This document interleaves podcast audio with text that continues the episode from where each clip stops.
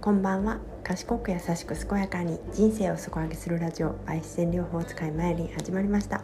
今日はにせんにじゅうねんじゅうにがつ違う違うにせんにじゅういちねんいちがつよっかも、まあ、あと数十分で終わりますけれども、えー、今日はどんな一日をお過ごしだったでしょうか。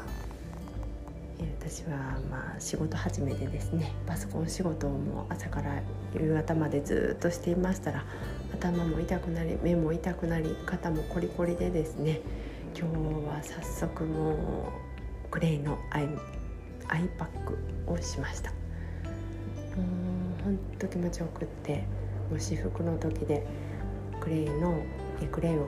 えー、クレイペーストを作ってガーゼの上に乗せて、それをまあガーゼの上からなんですけれども目の上に乗せて、まあ、じゅうごふん以上置いてから取るっていう感じのやり方なんですけれども、本当にこう目の奥の重さとか痛さとかがすっきりしまして、本当これはねみんな覚えた方がいいよって思った次第であります。まあ、私はクレイとアロマの、まあ、専門家であり、こう体と心を楽にするノウハウなどをたくさんの人に知ってもらいたいなと思ってこの放送をしていますけれども、本当にこういろんなやり方を知っておくと、どんな自分にも何かはできるっていうところで、あの回復がとても早いと思うんですね。別にあの目にいいことはそのクレイだけじゃないですし、えー、ハーブウォーターとかもいいし、まあね、濡れタオル乗せるだけでも十分気持ちいいし、まあ、いろんなやり方があるんですけれども、本当にこう目の疲れ、どんな疲れかにもよりますよね。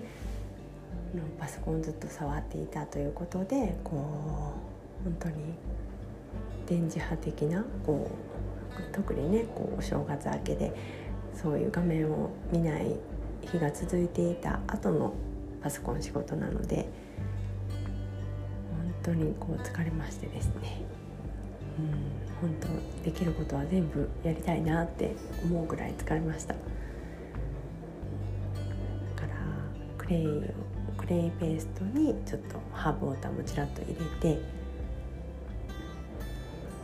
目の奥の本当にこう重みが取れて、その後に入ったお風呂がまた極楽でですね、うん、このやり方は本当にたくさんの人にお伝えしたいなと思っています。スタンド エフエム をお聞きの方にはですね、あの写真を最初のところに載せますので、こんな形でするよっていうところでまた見てもらえたらと思います。ブログとかにも書いたことはあるんですけれども、まあ、それもリンクを貼れたら貼りますね。もう今年は本当にもっともっとあの分かりやすく動画とかもねチャレンジしてみたいですけれども、まあ、なんせこうねこう大雑把で OK と思ってしまうタイプなので、ね、そんなにこう細かくしなくてもいいやんって思っちゃうんですけれども、やっぱりね初めての方にお伝えするときはきちんとしたものをねあのお伝えして、それでどんどんこう慣れていってから緩くしてもらうのが普通の普通の人というか、まああのね慎重派の方にも